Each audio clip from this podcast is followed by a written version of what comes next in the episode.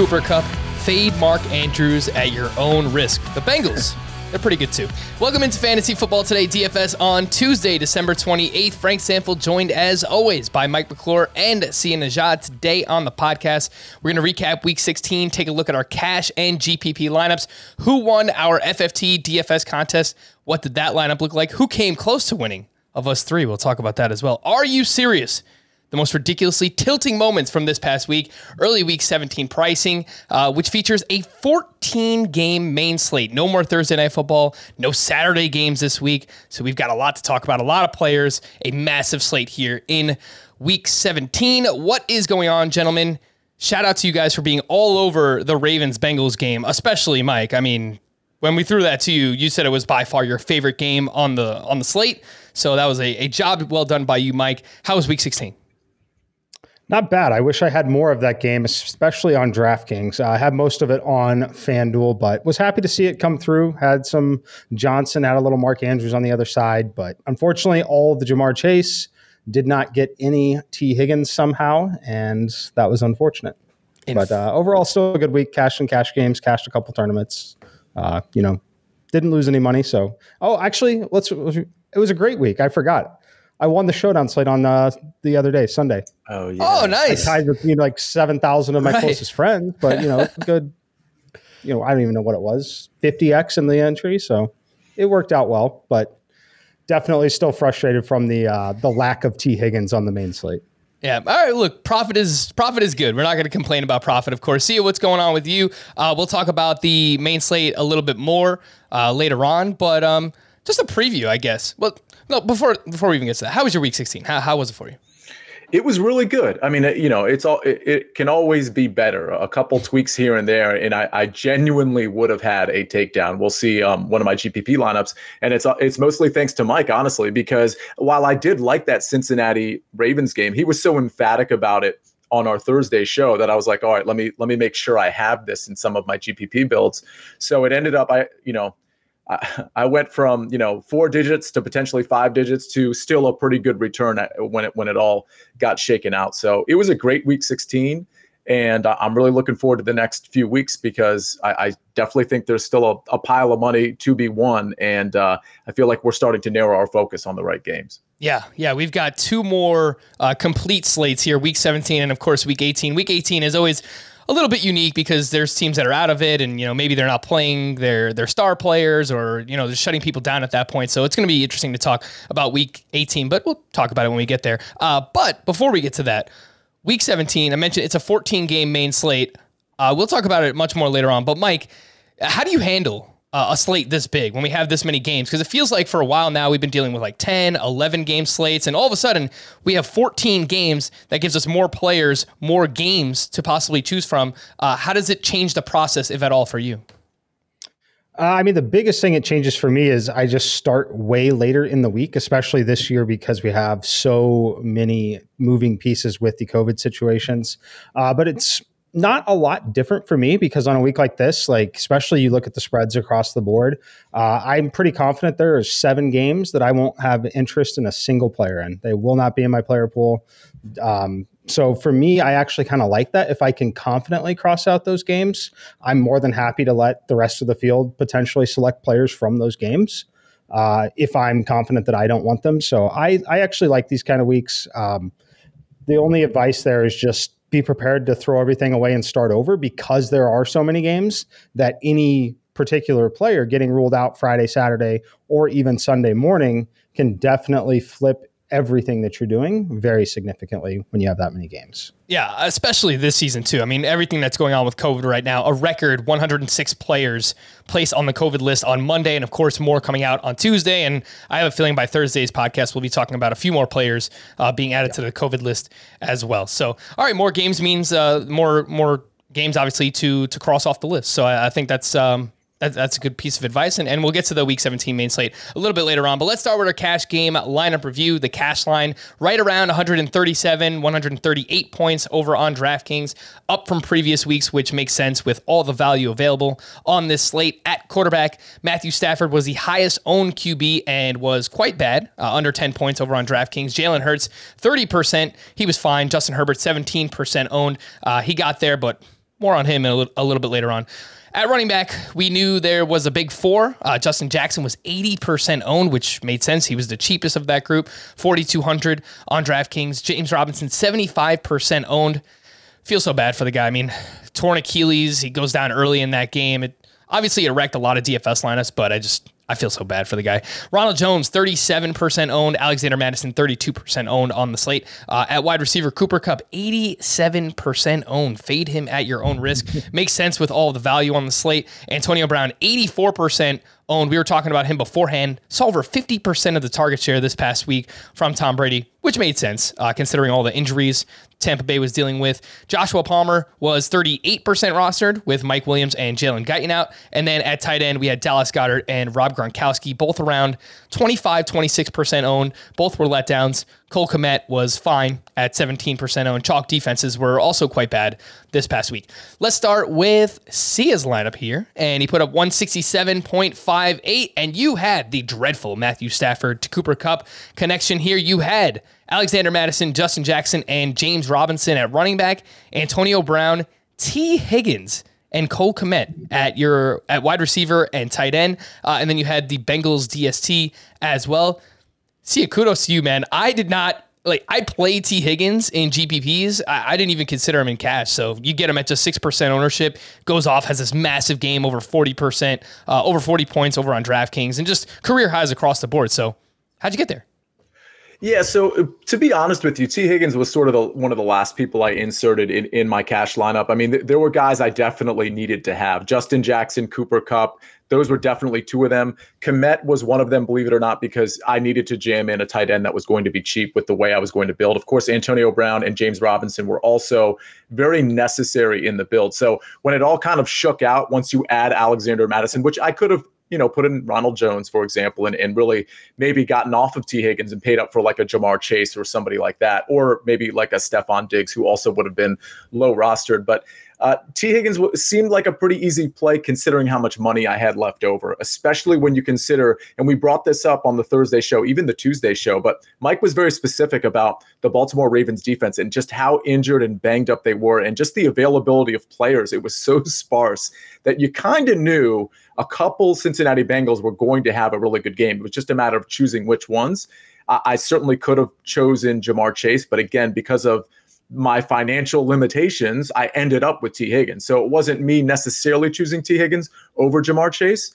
It was just that the, from a salary standpoint, that's where I needed to go. So I liked them both. I just ended up with Tee Higgins. Yeah, talk to me more about the the running back decision here because we all knew that there was four running backs and you had to fade one of them, and you wind up fading Ronald Jones here. And that's the biggest difference between your lineup and mine is that uh, I faded Mattison. I had Ronald Jones in that spot, and then I went up to Keenan Allen instead of Tee Higgins. So that, that's basically uh, the two v two in our lineup right there. How did you come to the decision to to fade Ronald Jones on the slate? Yeah, so for me, in most of my lineups, cash and GPP, I was going to play Justin Jefferson or Alexander Mattison. In my GPPs, I ended up playing a lot more Justin Jefferson just because I knew Mattison would be pretty popular. But in my cash games, I just kind of settled on. I liked I liked Mattison and Ronald Jones kind of the same, believe it or not. And given that, and given their price difference, you would think I just would have landed on Ronald Jones. But here, I just kind of went with what I thought was maybe the the safer play, and I took Mattison. So there wasn't any sort of particular rhyme or reason to that. It was just there were four running backs I wanted to play in cash. I could only play three. All right, let's move on over to Mike's cash game lineup here, where he puts up 151.72. And Mike, this is has this has your fingerprints all over it, man. Classic GPP cash lineup build, uh, if I've ever seen one. Patrick Mahomes with Tyreek Hill in at the flex. You have the connection there. Alexander Mattison and Justin Jackson at running back. Cooper Kupp, Antonio Brown, Joshua Palmer at wide receiver. CJ Uzomah at tight end, and the Falcons DST.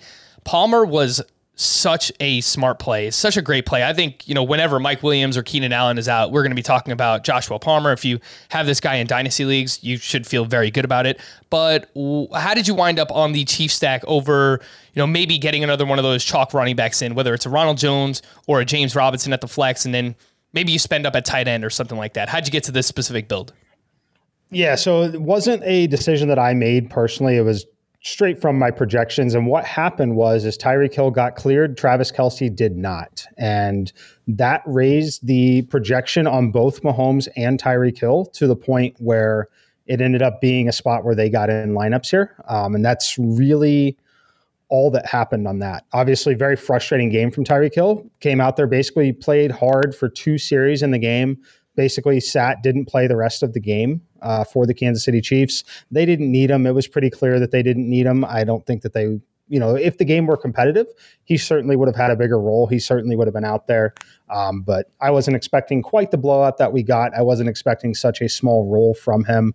Um, other than that, yeah, I mean, I, I love Palmer. I played him pretty much every time that one of those guys has been out this year, and fortunately ran pretty hot on it, getting that late TD. Um, you know, at his price point, without the TD, the score would have been okay. Like it wouldn't have been just total total disaster, but definitely ran hot there. Um, but as you mentioned, yeah, total. Uh, it's exactly what I do every single week. Uh, I get the heavy target volume guys, which should have been Tyreek Hill, Cooper Kupp, and Antonio Brown uh, play the favorite quarterback that I'm projecting to be under 10% owned and rinse and repeat. so that, that's what we do every week here. Yeah, I, look, uh, Tyreek Hill. Um, I, I, don't think we could have seen you know the Chiefs destroying the the Steelers the way that they did, uh, and, and, it seems like on paper, you know, it wasn't a bad play. I mean, look, he was twenty eight and a half percent owned, so other people were uh, thinking al- along those similar lines as you there, Mike. Where are you at, just in general, on the Chiefs at this point? Because we've talked about this for really the past month, maybe six weeks, where they're performing very well from an NFL perspective, mainly because their defense has been awesome. And, and there's been some games mixed in here where, you know, Mahomes has had some big games, uh, but not nearly as consistently as we've seen in the past. So, Mike, where are you at just in general on the Chiefs offense right now? Are you going to be looking at them again here in week 17 against the Bengals with a 49 point total? It's probably going to be pretty popular. Oh yeah, definitely. Uh, you know, initial runs, I've got three to four Chiefs in lineups. Uh, I fully expect them to absolutely carve up that Cincinnati defense. Personally, uh, it's just going to come down to you know what do we get, what kind of COVID news shakes out. Um, I will say on the Tyreek Hill thing, a lot like you guys playing Matthew Stafford. Like if you had told me the Chiefs put up 35, 36 points, Patrick Mahomes scores 23 DraftKings points, I would have felt pretty good about where Tyreek would have been. If I had told you that the Rams went on the road, put up 30 points, you probably would have felt pretty good, especially looking at Cooper Kupp's score. You probably would have felt pretty good about Matthew Stafford's score. Just uh, another thing that shows you the variance in this game that we play. Uh, we've seen it a lot with quarterbacks this year, though. Teams putting up 30 points, starting quarterbacks ending under 10 fantasy points. Yeah, especially with the Rams Vikings, that game combined for 53 points. So it ultimately wasn't that close. You know, the Vikings scored some points late in that game, but you know there there was points scored on both sides. So you would have thought uh, Matthew Stafford would have wind up with a good game there. Uh, let's wrap up our cash game discussion here with my cash lineup. And I squeak by here 141.04. I had Justin Herbert to Keenan Allen. And then I had James Robinson, Justin Jackson, and Ronald Jones at running back. And flex, I had Cooper Kupp, Antonio Brown, Cole Kmet filling out the wide receiver and tight end spots. And then I had the Falcons DST. Uh, I wound up fading Alexander Mattison, which was very scary, I have to admit. Like at the time all was happening, I was just like, I don't want to do this ever again. This is just, it's very scary. Uh, I liked each running back a lot. I ultimately just went with the savings. I went with the cheapest guys here. Um, in hindsight, I think, you know, the correct move was maybe swapping off Keenan Allen and Cole Kmet to go down to Josh Palmer and up to Mark Andrews. Again, it's easy to say it now when you see, you know, Palmer scores that late touchdown, but as well as he's played any time one of Keenan Allen or Mike Williams is out at that price tag, I think just in hindsight, it makes more sense to maybe spend on a, that wide receiver and play an elite tight end like Mark Andrews right now. Just the way that he's performing, it's it's unreal. 115 plus yards and a touchdown in three straight games, eight plus targets in eight straight games for Mark Andrews. The guy is just absolutely on fire right now. So, Sia, what do you think about maybe that decision in hindsight, spending down for Josh Palmer, moving up to a Mark Andrews, uh, basically a 2v2 swap of Keenan Allen and Cole Kmet? No, I like how you did it. I mean, I I think you could. I think it, it's six of one, half a dozen of the other. I think we all expected, especially if Houston was going to put up points, Keenan Allen to have a great game, and Josh Palmer would have been a good play if you needed the money, but you didn't really. You got the chalky running backs, you got the volume-ridden receivers. It just happened to not work out for Keenan Allen. Obviously, it worked out for you because this this line cashed. But I don't have a problem with you paying down for Kmet as and and paying up for Keenan Allen. Obviously, everybody wants Andrews, but uh, again, you know there there is some, you know, when you have a, another new quarterback for Andrews, you know, there is some potential issue there with Josh Johnson being in there. So I don't think it was a must play in cash. Let's put it that way. All right. Mark Andrews priced all the way up to 7,400 now over on DraftKings, and, and rightfully so. I mean, just how great he's been playing. We'll see if Lamar Jackson can make it back here for the uh, Baltimore Ravens in Week 17. And uh, normally we we save the "Are you serious?" segment for for later on in the show, but you know while we're talking about this lineup that I had, Justin Herbert, Keenan Allen, Justin Jackson, I had three Chargers in my lineup here, and uh, that that's going to lead me into "Are you serious?" for for Week 16. You serious? All right, so the Chargers enter Week 16 as a double-digit favorite against the 3 and 11 Houston Texans. They proceeded to give up 41 points, two interceptions by Justin Herbert, including a pick six in this game against the Houston Texans defense. And I understand no Joey Bosa for the Chargers. They were dealing with uh, COVID situation and injuries to their defense. Everyone's dealing with that right now. Uh, but want to give credit to the Houston Texans, Davis Mills, Rex Burkhead. Those guys played amazing in this spot, but just what an absolute choke job by the Chargers. You know, frankly, we were lucky to get what we did out of Justin Herbert in this game. You know, like he throws that pick six. I'm I'm like, all right, I'm done. I'm out of the money everywhere. He turns out like, okay, he throws a touchdown late there, but just an absolute choke job by, by the uh, Los Angeles Chargers. So that is my Are You Serious moment of the week. See ya. Well, what what grinded your gears this past week? What was a tilting moment for you? Yeah, nice Peter Griffin reference with grinding your gears, by the way, uh, for you young ones at home. Uh, you know, it's got to be Matthew Stafford. All, you know, usually I go sort of off the rails with with my pick here, but I don't know how you go into Minnesota with with the way you know Minnesota doesn't have like a lot of their significant pass rushing talent. They're out. Danielle Hunter, um, Griffen out. The secondary is just really just kind of a mess, like a lot of secondaries are. I don't know how you go into that game under good conditions and you throw one touchdown and three interceptions. I, it, and, and your your your completion percentage is not even close to 60% it's just one of those it's just one of those weird things where you know a lot and it's probably going to be popular right? Because everybody was on matthew stafford. Kupp and ended up making it there but stafford certainly didn't. And i just don't i don't get it. I, I don't know if that's just a lack of preparation or what because there's just no reason for him to have played that poorly in my opinion. And some of those interceptions were bad seal, like really well, bad throws too. What's really interesting about Stafford, I, I think he believes in his arm like a little bit too much. And I noticed it even a couple weeks ago when he made what, what people called amazing throws with no window. And I remember looking at those throws when I was looking at tape, just kind of going back and being like, yeah, that's amazing. But the percentage chance that that throw was going to make it through that window was so low. It's just not a throw you should make. And I think Stafford is getting a little too, I don't know, brazen or cocky. I don't know what word you want to use, but he doesn't need to make some of these throws, and he's just making them anyway. And I, it, that's I think part of the problem. Yeah, especially when you have receivers like Cooper Kupp and Odell Beckham who are such good route runners. They create separation, they can get open. You don't really need to force the issue when you have receivers like that. And now I know that they're dealing with an injury to Darrell Henderson, but Sony Michel is running really well. And they're about to get back Cam Akers, which is just completely mind boggling. So we'll see if he plays, how much he actually plays, what he can contribute. But uh, it seems like the Rams are set up pretty well. They don't really need to rely on Matthew Stafford uh, to do as much as he's done the past couple of weeks. Mike, how about you? Are you serious? What was a tilting moment for you here in Week 16? Uh, probably the Tyreek situation, just how little he was involved. I, I, really thought he'd be out there on the field more. Um, so I, will give it an "Are you serious?" there. I, I don't. I thought I was going to have a really, really, really strong day. I was banking on 20 fantasy points from him going into the afternoon. Didn't get there. And then I guess the other one would be the Bengals uh, not having enough Tee Higgins or any Tee Higgins after loving the game so much. Uh, all in on Ja'Marr Chase, which really hurt. Yeah, it's such an interesting feeling too when you recommend something and you just don't do it yourself because uh, we've all done it a million times, right? Yeah. Whether whether it's on this show, you know, I host a baseball podcast as well, and there there'll be players that I tell people draft this guy, I love this player, and then I just don't even take my own advice. And it's like, all right, I'm happy I'm helping other people win, but I want to win too. So why don't I just take my own advice? So uh, I think it's just like this really interesting dynamic where maybe we just need to listen to ourselves uh, a little bit more here. And let's move on to our GPP lineups and what you need to win big. You know what you needed. You needed the Bengals. Joe Burrow, 500 yards, four touchdowns. And I didn't realize this until I was watching Sunday Night Football, and they usually play this montage with uh, a bunch of different post game interview clips from different players. And I didn't, I didn't realize beforehand that the defensive coordinator for the Ravens basically called out Joe Burrow and said something like, you know, don't put him in the Hall of Fame yet. Let's, you know, see what this kid could actually do. Well, uh, I, I, think you probably lit a fire where you, you shouldn't have, uh, Ravens. So Joe Burrow, uh, I think he was listening, 500 yards, four touchdowns. Joe Mixon, 135 total yards, two touchdowns. We actually mentioned him on Thursday's podcast as a contrarian running back as well. Tee Higgins, 12 receptions, 194 yards, two touchdowns.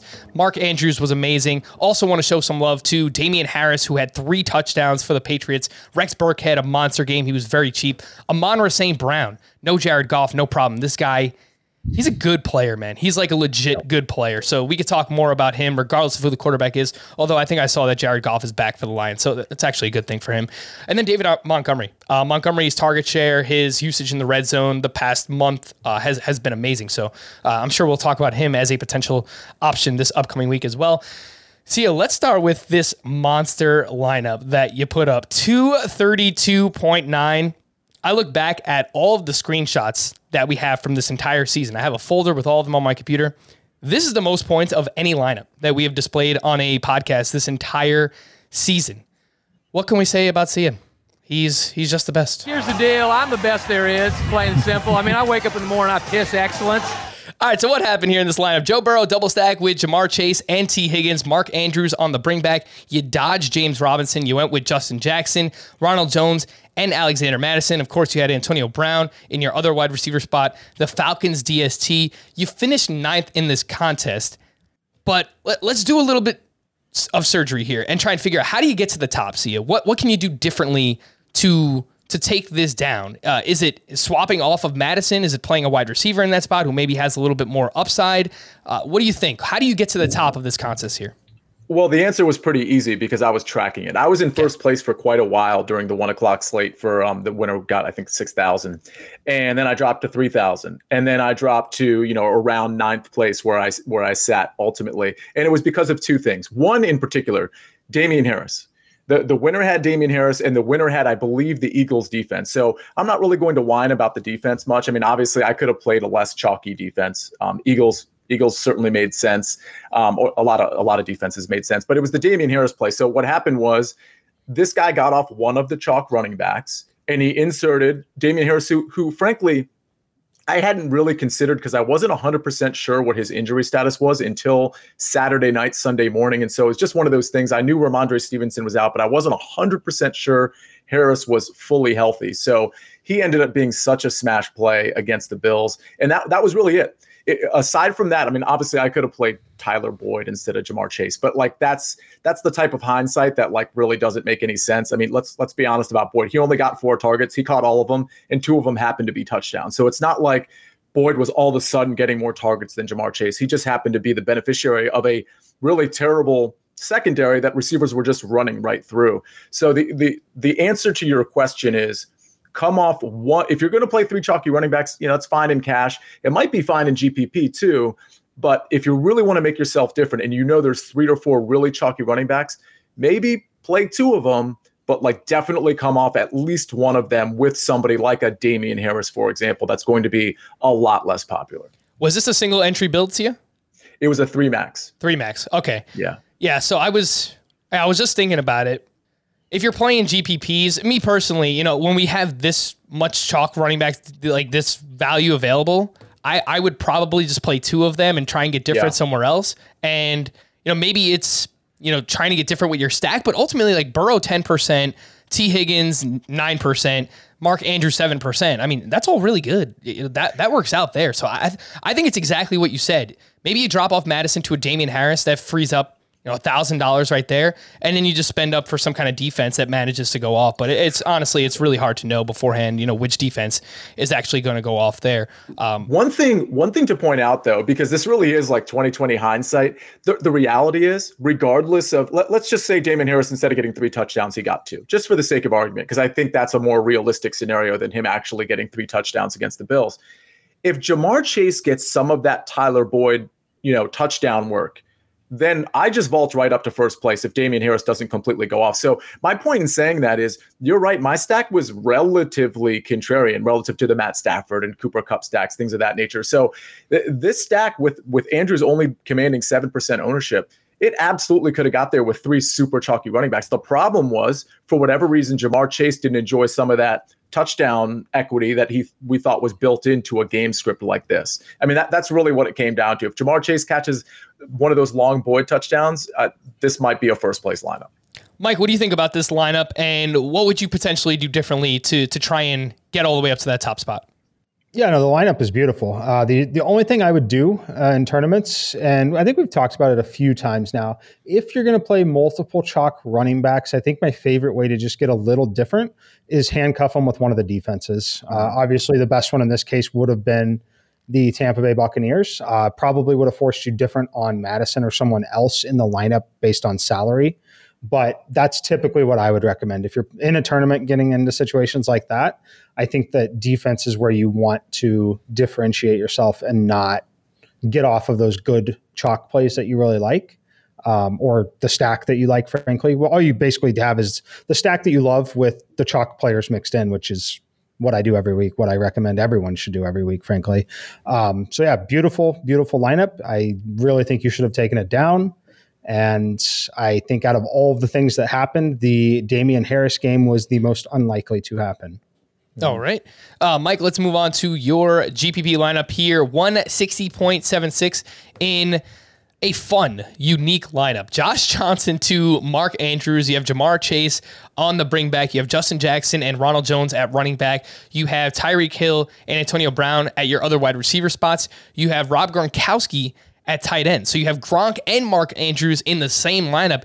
We haven't talked about this before. I feel like we've talked about dual tight ends. We've talked about, you know, maybe spend down for one tight end and then using that wide receiver esque tight end like a Mark Andrews or a Kelce in your flex spot. We haven't really talked about potentially spending up for two different tight ends uh, and treating them both as wide receivers. So I really like this construction. We talked a lot about Tyreek Hill. He just wasn't healthy enough. Gronk didn't come through, but I thought it was really unique paying up for for two different tight ends here. Yeah, no, I liked it a lot. Uh, it's obviously because of Johnson at quarterback that I was able to do that. Um, I basically said Mark Andrews is not a tight end for me right now. He's a wide receiver, so I was able to throw him in. But it's really the combination of, you know, I had Justin Jackson in every single lineup, had Ronald Jones in all but one, uh, was playing those guys no matter what. And then you throw in the $4,000 quarterback, you've got money to spend elsewhere. Uh, I had Antonio Brown in every single lineup. I had Tyreek Hill in every single lineup. Um, because I had Johnson, I needed Chase on the bringback for Mark Andrews. So that's just kind of the way everything fell there. Seahawks defense, uh, pretty simple here. I'm kind of stunned they gave up so many points at 25. Um, really liked them here. It was snowing, a lot of terrible conditions to play football. New quarterback Nick Foles getting injected into the system in a road game in one of the environments that still creates a home field advantage in the league. I was very pleased when lineups locked to see the ownership percentage on that one at the same time of having Tyreek Hill about to start, but didn't obviously come through for me. Was able to cash, of course, but not what I was hoping for when lineups were locking for the second set of games. I don't know when I missed this, by the way. You're talking about Seattle and, and one of the biggest just home field advantages in football. When when did they change their name to Lumen Field? They're talking about snow and Lumen Field. I'm like, where is that? What is what is a Lumen Field? So I don't know. It's something I used to be pretty good at, like keeping track of the names of stuff. But I don't know. It feels like things are just changing so often now, and now Staples Center is like Crypto.com Arena. It's I don't know. It's it's kind of hard to keep up with all these like name changes. But uh, yeah, it was just a completely random thought that I had. Uh, the last thing that we'll look at here is my GPP lineup, a single entry that I made, and it put up 168.58 here. Uh, Stafford to Cooper Kupp with Justin Jefferson on the bringback. I faded Alexander Mattison in this lineup. I had Justin Jackson and Ronald Jones at running back, and where I got different was I had a mini stack in that Bills Patriots game that included Damien Harris and Emmanuel Sanders uh, which I really liked. Uh, Jared Cook at tight end, and I, had, I paid up for the Eagles DST, which put up 16 points. So uh, I specifically wanted to show this lineup because I was really happy with uh, the Harris pivot off of James Robinson. The fact that it came through, you know, I didn't project that he was going to score three touchdowns. And obviously, he ran super hot there. What was so frustrating was that everything set up so well for Emmanuel Sanders in this spot. Mm-hmm. Josh Allen threw for 314 yards, three touchdowns. Sanders was on the field for 82% of the snaps. He led the team in routes run. No Cole Beasley, no Gabriel Davis in this spot. Turns out to be Isaiah McKenzie, who goes off for 11 catches, over 100 yards, a touchdown. So uh, I wanted to show off this lineup because I thought it was interesting. I still really like the build. It was similar to your previous lineup, Mike. It was, you know, it was a min cash, but uh, overall, I, I, was pretty ha- uh, happy with the construction and how things turned out here. So, see you. What do you think? honestly, if we just combined our lineups here, if I I gave you a little bit of mine, you gave me a little bit of yours, then uh, then we potentially have a takedown here. But what do you think of this lineup? Yeah, I'll trade you Alexander Mattison for Damien Harris.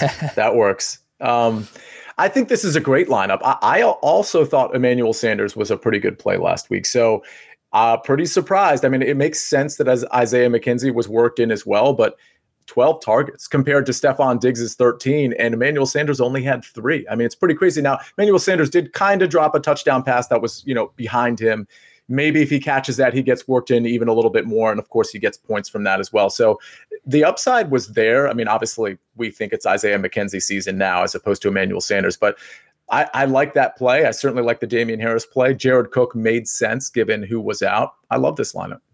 Mike, what do you think here? Is there anything that you would do differently? Obviously, the Stafford to Kupp stack is very chalky there. Get Justin Jefferson on the bring back, and I needed the Bengals, you know. So in hindsight, you, you talk about that. But uh, anything else here that, that you might do differently? No, not really. Um, the only one player I didn't really care for was Jared Cook, but I totally get it. They were shorthanded, and I, I went the route of Palmer, uh, which ultimately saved me because I liked Emmanuel Sanders, but I couldn't quite get to Emmanuel Sanders because Palmer was cheaper. And because I had Palmer, I obviously wasn't on Jared Cook. But the only thing that I would have like ahead of time said, hey, I, I don't like Jared Cook, but that's basically it. Uh, everyone else definitely has the upside. And we, we talked about the Stafford situation, just a game where he likely has 50% of the points that he should. Yep. All right. Well, uh, I wanted to show that one and uh, remind everyone there's only a few weeks left here with the main slates. Uh, we have our FFT DFS contest, which you can join as always here in week 17. The Link will be in the podcast and the YouTube description. Of course, it is $5 to join. There are 150 entries, and the top 15 gets paid out. So again, if you want to play against Sia, Mike, and myself, you can find it uh, in the podcast and YouTube description. And I want to give a shout out to the winner of this contest this past week. B. Bucky, who scored 216 points. He wins $135, takes down the contest. Joe Burrow to Tee Higgins and Ja'Marr Chase. He has the double stack. Mark Andrews on the bring back. Alexander Mattison and Rojo at running back. Amon-Ra St. Brown. Again, the guy is absolutely balling right now. 26 points on DraftKings at 7% ownership in our contest. Laquan Treadwell in the flex, another solid floor of 9.4, which is actually scary because if this guy played, uh, or girl, played Josh Palmer, could have scored even more points, but uh, Laquan Treadwell is fine, and, and he continues to be fine. And wraps up the lineup here with the Broncos DST. See, I really like this lineup, and I like the fact that this person went with Amon-Ra St. Brown. Uh, it's risky, obviously, you know, knowing the quarterback situation, but uh, that's partially the reason why this lineup won. I love it. He had the same double stack I did, which which I, I, like double stacking anyway, especially in a game where I think there's going to be a lot of points scored. And I would have I obviously picked you know Chase and Higgins as well. So obviously he played you know a couple of the chalk running backs, uh, Mark Andrews. Treadwell is fine. I mean, I think week to week, he is really the most consistent option seeing targets. We've seen Marvin Jones kind of emerge, especially last game with with a ton of targets. So kind of look out for that. But I like the lot. I didn't have the guts to play Amon-Ra St. Brown because I thought I was kind of chasing. Now we, we maybe have maybe maybe we've come to the conclusion that he's just kind of here to stay and he's just going to get a ton of volume. I'll tell you this though, the w- one mistake I really made, if you wanted a piece of that Kansas City game, but you didn't want to pay up for Tyreek Hill, obviously you couldn't play t- Travis Kelce. Byron Pringle was kind of like a an easy, low cost play, and I'm a Pringle guy. You guys know how I feel about Mecole Hardman and, and his receiver skills or lack thereof. Like Pringle made so much sense in terms of just getting a piece of that game, knowing that Kelce wasn't going to be there uh, and, and, maybe other targets were going to be leaned on. Uh, if you know, I think Pringle scored 25 fantasy points. So if you put Pringle in that lineup instead of Treadwell, that's the point I'm making. Or frankly, Pringle in any of our lineups, um, that would have made a lot of sense and it would have opened up a, a lot more cash. But I love the lineup. Great job, B Bucky.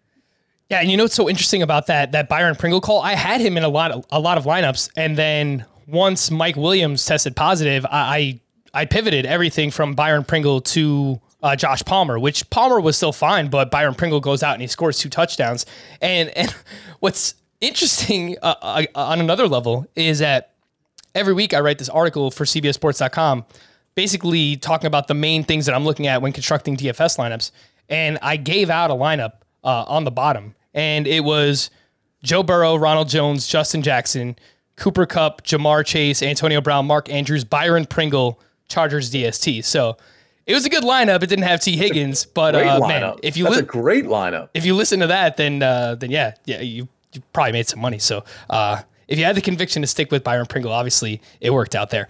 Uh, I do have an update on the Don. Uh, his sneaky picks last week, I think they were Treadwell and Tyler Johnson. Treadwell was fine. Tyler Johnson zero donut. I don't even know if he was on the field. Honestly, where was he? Where was the guy? I, he did not catch a single thing. He didn't cash in this contest this past week. I did. I finished third overall, finally cashed. Very excited about that happening. Even with the Chargers DST in my lineup, they gave me negative three points. I don't want to talk about the Chargers anymore. Uh, but he eliminated me. The Don did from, from our season long home home league playoffs. So shout out to him. He goes on to the championship, and I'm left playing for third place. Thanks, Dad. Appreciate it. We're going to take a quick break when we return. Early week 17 pricing here on Fantasy Football Today DFS. Okay, picture this. It's Friday afternoon when a thought hits you. I can spend another weekend doing the same old whatever, or I can hop into my all new Hyundai Santa Fe and hit the road. With available HTRAC, all wheel drive, and three row seating, my whole family can head deep into the wild. Conquer the weekend in the all new Hyundai Santa Fe. Visit HyundaiUSA.com or call 562-314-4603 for more details. Hyundai, there's joy in every journey. Robert Half research indicates 9 out of 10 hiring managers are having difficulty hiring. If you have open roles, chances are you're feeling this too. That's why you need Robert Half. Our specialized recruiting professionals engage with our proprietary AI to connect businesses of all sizes with highly skilled talent in finance and accounting, technology, marketing and creative, legal, and administrative and customer support. At Robert Half, we know talent. Visit RobertHalf.com today. All right, so let's jump into week 17. We have a 14 game main slate with no Thursday night football, no Saturday games either. Uh, we do have one game with a total over 50 points as of now. That is the Cardinals at the Cowboys, which sits at 51 and a half points according to Caesar Sportsbook. The Chiefs and Bengals just under that at 49 points. We have four double digit spreads as of now. The Bills minus 14 and a half against the Falcons. The Pats laying 15 and a half hosting the Jacksonville Jaguars. The Bucks are 13 point favorites at the Jets and the 49ers are 12 and a half point favorites uh, at home against the Houston Texans and that is without Jimmy Garoppolo, which we will talk about in just a second. COVID situations. I mentioned a record 106 NFL players placed on the COVID list on Monday, more players being added to that list on Tuesday. The biggest names as of now include Carson Wentz, who is unvaccinated, which likely means he's going to be out here in week 17. Mike Evans also dealing with a hamstring injury. He was placed on the COVID list. Josh Reynolds and Julio Jones were uh, also placed there as well. Uh, and it sounds like we're, we're going to have some more names to talk about on Thursday's pod, unfortunately. The actual injuries that we need to address Jimmy G has a thumb injury. Trey Lance is set to start. He is $4,800 on DraftKings and will be very popular, specifically in cash games. James Robinson tore his Achilles. Uh, Dare uh, Ogunbowale is the next man up there. Clyde Edwards-Helaire has a collarbone injury and is week to week. Jordan Howard that is not correct. Miles Sanders broke his hand uh, and will not play in Week 17. Jordan Howard is dealing with a, a, neck injury, a stinger, so we'll see if he can get on the field. Darrell Henderson sent to the IR. Uh, it is the Sony Michel show. It has been, and it will continue to be so. Though Cam Akers, again, he has a chance to play in Week 17. He tore his Achilles in July. This is unprecedented territory. I mean, we're talking about five months this man is attempting to return from a torn Achilles. I don't think it's very smart, but they have medical professionals. They have doctors who are telling them what he can or can't do, uh, and I'm sure he's telling them as well. So uh, we'll see what happens if Cam Akers can actually play or not. Let's start at the quarterback position. Josh Allen is 8K on DraftKings. He's 8,800 over on FanDuel. He's the highest priced quarterback on both sites going up against the Atlanta Falcons. There are five other quarterbacks at 7K or higher on DraftKings Patrick Mahomes, Tom Brady, Kyler Murray, Matthew Stafford, and Lamar Jackson. Mike, how do you feel about these higher price options? How do you feel about Trey Lance as well, down at 4,800? Trey Lance is uh, definitely going to show up in optimizers uh, as the quarterback this week. Uh, at the top, I, I, think Josh Allen is super interesting just because of what he does in that offense. I don't think many people are going to end up playing him at that price point with the other options. Uh, like Patrick Mahomes, again, uh, in this spot, I think it'll most likely be Lance Mahomes. And then for me, the third quarterback I'll be using will be Sam Ehlinger if he is indeed the starter for the Indianapolis Colts. Uh, he has the ability to run the football just a little bit, um, a little bit like Taysom Hill. Not saying he's Taysom Hill by any means, but in this matchup, uh, I do like him a little bit at 4,500. All right. Uh, two others that we haven't mentioned yet. Joe Burrow, of course, coming off that massive game. He is 6,900 in that game going up against the Kansas City Chiefs. And Dak Prescott is 6,700. Those two quarterbacks are involved in the biggest totals here on the slate. Sia, what do you think about Burrow? What do you think about Dak? Any other higher price quarterbacks? Uh, if you have a, a thought on Trey Lance, um, who are your favorites uh, uh at the quarterback position? Yeah, I'll start with Trey Lance. He's definitely going to be a, a cash game option for me, I, I, unless the news changes. At 4,800, it's really hard to pass that up against the Texans defense. And it's not, I'm not necessarily fully disparaging the Texans defense, but I think there's just so much that he's going to be able to do with the with the running game, but also with his receivers, obviously Debo, uh, Aiyuk, and George Kittle. So I like him quite a bit at the bottom. I, I like Josh Allen. He's starting to grow on me, even though this game at home against Atlanta is not really going to be much of a back and forth. I think a Josh Allen naked play or Josh Allen with Isaiah McKenzie, who is super low priced at 4,300 still, makes a ton of sense because, yeah, you're paying up for Josh Allen, but you're definitely saving with Isaiah McKenzie. Obviously, I'm, I'm, you know, we'll have to narrow this field a little bit for Thursday's game by game breakdown, but Mahomes and, and Joe Burrow, it's going to be hard to pass that up. The, the back and forth that we're likely to see in that one. Other than that, I, will probably take a shot at Dak. I, I was really impressed with what he did against Washington last week. My fear for him is that they tend to not throw the ball. They certainly did last week, but the three or four games prior to that, they really weren't throwing that much. His pass attempts are way down relative to what I think the expectation was. So, uh, you know, Dak, I, I kind of like, but I'm not going all in on for, by any means. And other than that, I do want to see how the the, the Lamar Jackson, Huntley, um, Josh Johnson situation pans out. I, you know, I'll keep an eye on which quarterback is playing there because you might get some relief off the Trey Lance chalk if if one of those backups is playing. Yeah, definitely going to be interested in Trey Lance as well. Uh, I think I'm leaning Josh Allen as of now when it comes to the higher price quarterbacks. The Bills are tied for the highest implied team total so far for Week 16 with the Tampa Bay Bucks. So Josh Allen, I like Stafford, I like um, Patrick Mahomes. I'm going to like as well quite a bit. Let's move on to the running back situ- uh, running back position this upcoming week. Jonathan Taylor is 9K on DraftKings. He is 10K over on FanDuel, and he is the highest price running back on both sites.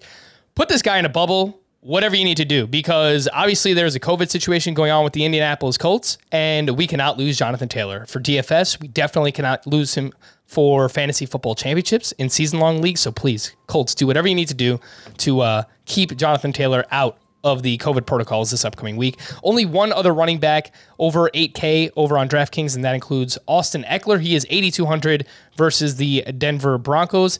Mike, how do you feel about Ekeler, Jonathan Taylor, the higher priced running backs, just the running back position in general here? Yeah, for me, it's the same blueprint as basically every week of the season. There's no chance I'm paying up for running back uh, on this slate. There's going to be enough value on the slate. So you want to play Jonathan Taylor? I think it's fine in, in tournaments, but certainly not going to be part of your core cash game strategy this week, uh, in, in, my opinion. So no real interest there at the top yet. Um, my favorite by far is going to be Darrel Williams of the Kansas City Chiefs. Uh, just expect him to be heavily involved in the passing game, going to take the load of the carries. I don't expect Clyde Edwards-Helaire to play in this game. Um, he might. He's listed week to week. I don't think they want to mess around with losing him for the rest of the season potentially. I think that they let him rest in this one. I think they got a pretty good look at Mr. Gore in the second half of that game against the Pittsburgh Steelers. We've also had a big enough sample size of seeing him so far this year where he has been capable. Uh, I do think that Clyde Edwards-Helaire is either severely limited or is inactive for this game. So Darrel Williams, I fully expect double digit carries, probably five targets in the passing game. Yeah, he is 40, uh, 5,800 at the Cincinnati Bengals. And in the five games earlier this season that he started without Clyde Edwards Helaire, he averaged 18.6 touches per game, ton of targets, ton of receptions. So I definitely think he's in play at that price point. And uh, three other early standouts in terms of value right now. David Montgomery, 6,500 going up against the New York Jets. He's priced up a little bit here, but the target share 22% target share since week 13 that is second most among running backs in the nfl 25 red zone opportunities since week 12 that's the most in the nfl that's more than jonathan taylor. So the role for david montgomery right now is elite. Lots of targets lots of red zone opportunities. Ronald jones if leonard Fournette is out again this week rashad penny all of a sudden playing really well. 6100 going up against the detroit lions 135 or more rushing yards in two of his last three games. And then sony michel uh, 5,800. He's at the Ravens, 20 plus touches in four straight games. Sia, do you have a favorite of these maybe value standouts, or are you looking to maybe spend up at the running back position? You know, I got to see how things shake out in Indianapolis, particularly with the offensive line, if I'm going to even consider Jonathan Taylor. But I totally agree with Mike. You know, sometimes I do pay up for running backs, uh, unlike Mike. But this this week, I mean, the running back that really jumped out at me was David Montgomery because and it was because he was priced up a little bit because I think that $6500 price tag is going to intimidate some people just because Montgomery's just not a sexy pick. The Bears there's really nobody on the Bears that's really a sexy pick outside of maybe Darnell Mooney. So I, I think I mean listen, you mentioned the percentage. So let's just like break it down. Like the last 4 games, his targets 9, 6, 7 and 9. I mean, those are the types of targets that you see with wide receiver ones or, or certainly wide receiver two. So it, the target share is there, and he's getting 17 to 20 carries per game in, in that same time span. So you're going to go up, up against a bad New York Giants run defense. He makes a ton of sense. Uh, I agree with you on on Rashaad Penny. We know Seattle likes to run the ball. He does seem to be the bell cow guy, and he's he kind of he's he's flashing some talent that it was the talent that was the reason Seattle drafted him at the end of the first round a few years back, obviously. Sony Michel, I love, like you said. Uh, ran routes on 76% of Stafford dropbacks in week 16. And obviously, with Henderson likely out, I don't think Cam Akers is going to play, by the way. But if he does, I don't see him touching the ball more than five or six times. Agree that Darrel Williams is the guy. It's I don't think CEH is going to play either. So I like him at 5,800. I'll mention two other guys or three other guys. Singletary at 5,400 if you wanted to just own all the points in that Buffalo game, you could play Josh Allen and Devin Singletary and know that you're getting probably most of that implied total of 30. So that's just something to point out. He does seem like the guy, and he's also getting targets as well. Dare Ogunbowale, so I almost butchered that, at 5,100 at New England. It's not necessarily the best matchup, but ran 35 routes last week. Uh, he's going to catch some balls too. And the last guy I'll mention is Boston Scott. I do respect that Washington run defense still, but if Jordan Howard is out, which I expect to be, and of course Miles Sanders is out, um, I don't really know who they go to. It's Boston Scott or Kenny Gainwell, and they're certainly, especially in the red zone, going to be relying on Boston Scott a lot more. Yeah, Dare Ogunbowale was one I wanted to mention as well. 5,100 at the Patriots. Obviously, it's a tough matchup. They're huge underdogs, but he had 19 touches last week including a rushing touchdown. He can catch the ball a little bit, so we'll see uh, what happens throughout the rest of the week and if any other uh, value shakes out here at the running back position. Let's move over to wide receiver. No surprise, Cooper Kupp is now $9,500 over on DraftKings. He is 10200 on FanDuel. He is the highest priced player overall on both sites. Two other wide receivers over 8K. That includes Deebo Samuel at 8,700 going up against the Texans and Tyreek Hill at 8,300 at the Cincinnati Bengals. Mike, I assume you're going to be spending up for wide receivers this week. The question is, which ones? Uh, all the target monsters will be a repeat of last week for me mostly. Uh, I can tell you Antonio Brown will be in 100% of lineups. Uh, he's way too cheap. He's at least $2,000 too cheap in the current role. So he will be in there. Uh, Cooper Kupp, I will try my best to get him in. But right now, Tyreek Hill, love, love, love Tyreek Hill in this spot. Um, those will be my core guys. I got lineups right now where I'm sitting here with Tyreek, Antonio Brown, Cooper Kupp as the three main wide receivers of the lineup, all paid down for Byron Pringle. And then the other wide receiver, obviously Ja'Marr Chase, Higgins, Boyd, I think they're all in play in that game. But the one that I want to talk about a little bit is AJ Brown. Um, this Dolphins defense likes to play man coverage. I think that AJ Brown has the ability to get loose against that secondary. So I think AJ Brown, no one's going to play him really at 7,200 just because he's in between Chase and, and, just where the price tag is, the low total on the game. Uh, I think this is a sneaky good spot for AJ Brown in tournaments. I absolutely love it. 16 targets last week, 11 receptions, 145 yards, and a touchdown.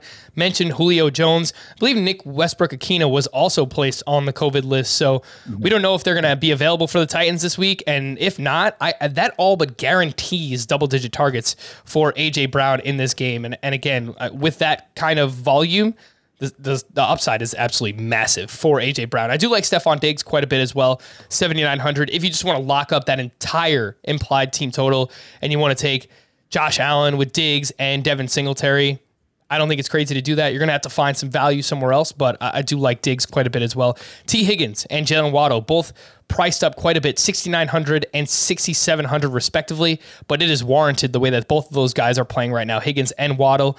Uh, some uh, early value plays Antonio Brown again makes a ton of sense. Christian Kirk, I like quite a bit. Nine targets again last week. He's 5,800 in that game against the Cowboys. And Josh Palmer, it sounds like he's uh, Mike Williams is not going to be eligible again to play this upcoming week, and Palmer is 3,600 in that game against the Denver Broncos. Sia. What are you thinking about the wide receiver position?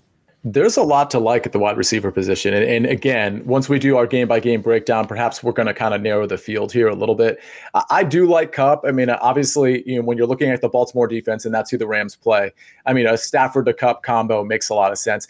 I think, however, if you want to do a stack with Stafford, I don't think it's out of the question to actually, if you, eh, this is GPPs only, to actually avoid Kupp and pair Stafford with Odell and Van Jefferson. I think that's the type of thing that like could make the stack a little bit different. Or obviously you could do it with Kupp and one of those two guys, but Odell Beckham and Van Jefferson ran the same number of routes as Cooper Kupp last week. So they're on the field a lot. They're seeing basically as many snaps. And obviously, Kupp is the target monster. But I'm just saying, if you wanted to do that stack and you wanted to get different, maybe you include one of those two guys or both of those guys in your stack. Just some, just something to keep in the back of your mind. Totally agree on Antonio Brown. I was going to say Michael Pittman I- until Carson Wentz got ruled out. I still think Michael Pittman could be in play if he ends up being slightly contrarian. But and, and that's only because he's got 40% of the target share over the last four weeks. I mean, he is the guy that they're throwing to. Agree on Josh Palmer. I think Rashod Bateman is an interesting guy to just throw out there because he he was actually second in snaps behind Marquise Brown uh, last week as far as the receivers go. Uh, I mentioned Marvin Jones. That's just a flyer against New England. I don't love it, but it's something you know if you wanted to get different, I like it. I mentioned Isaiah McKenzie. Pringle again is priced really low at 40. He's priced up, but he's still only 4,100. He's somebody to consider. And then just a couple flyers I'll just throw out there. Again, this is GPPs just to get different. Um, Zay Jones is 3,900 at Indy. Now that game flow might be a lot different now that Carson Wentz is out. So take that for what it's worth. And I do, I do want to mention this guy, GPP Dart in a big field tournament. I mentioned Philip Dorsett last week. And if you recall, before he got injured in the third quarter, he had already seen six targets. He was on his way to really, really paying off.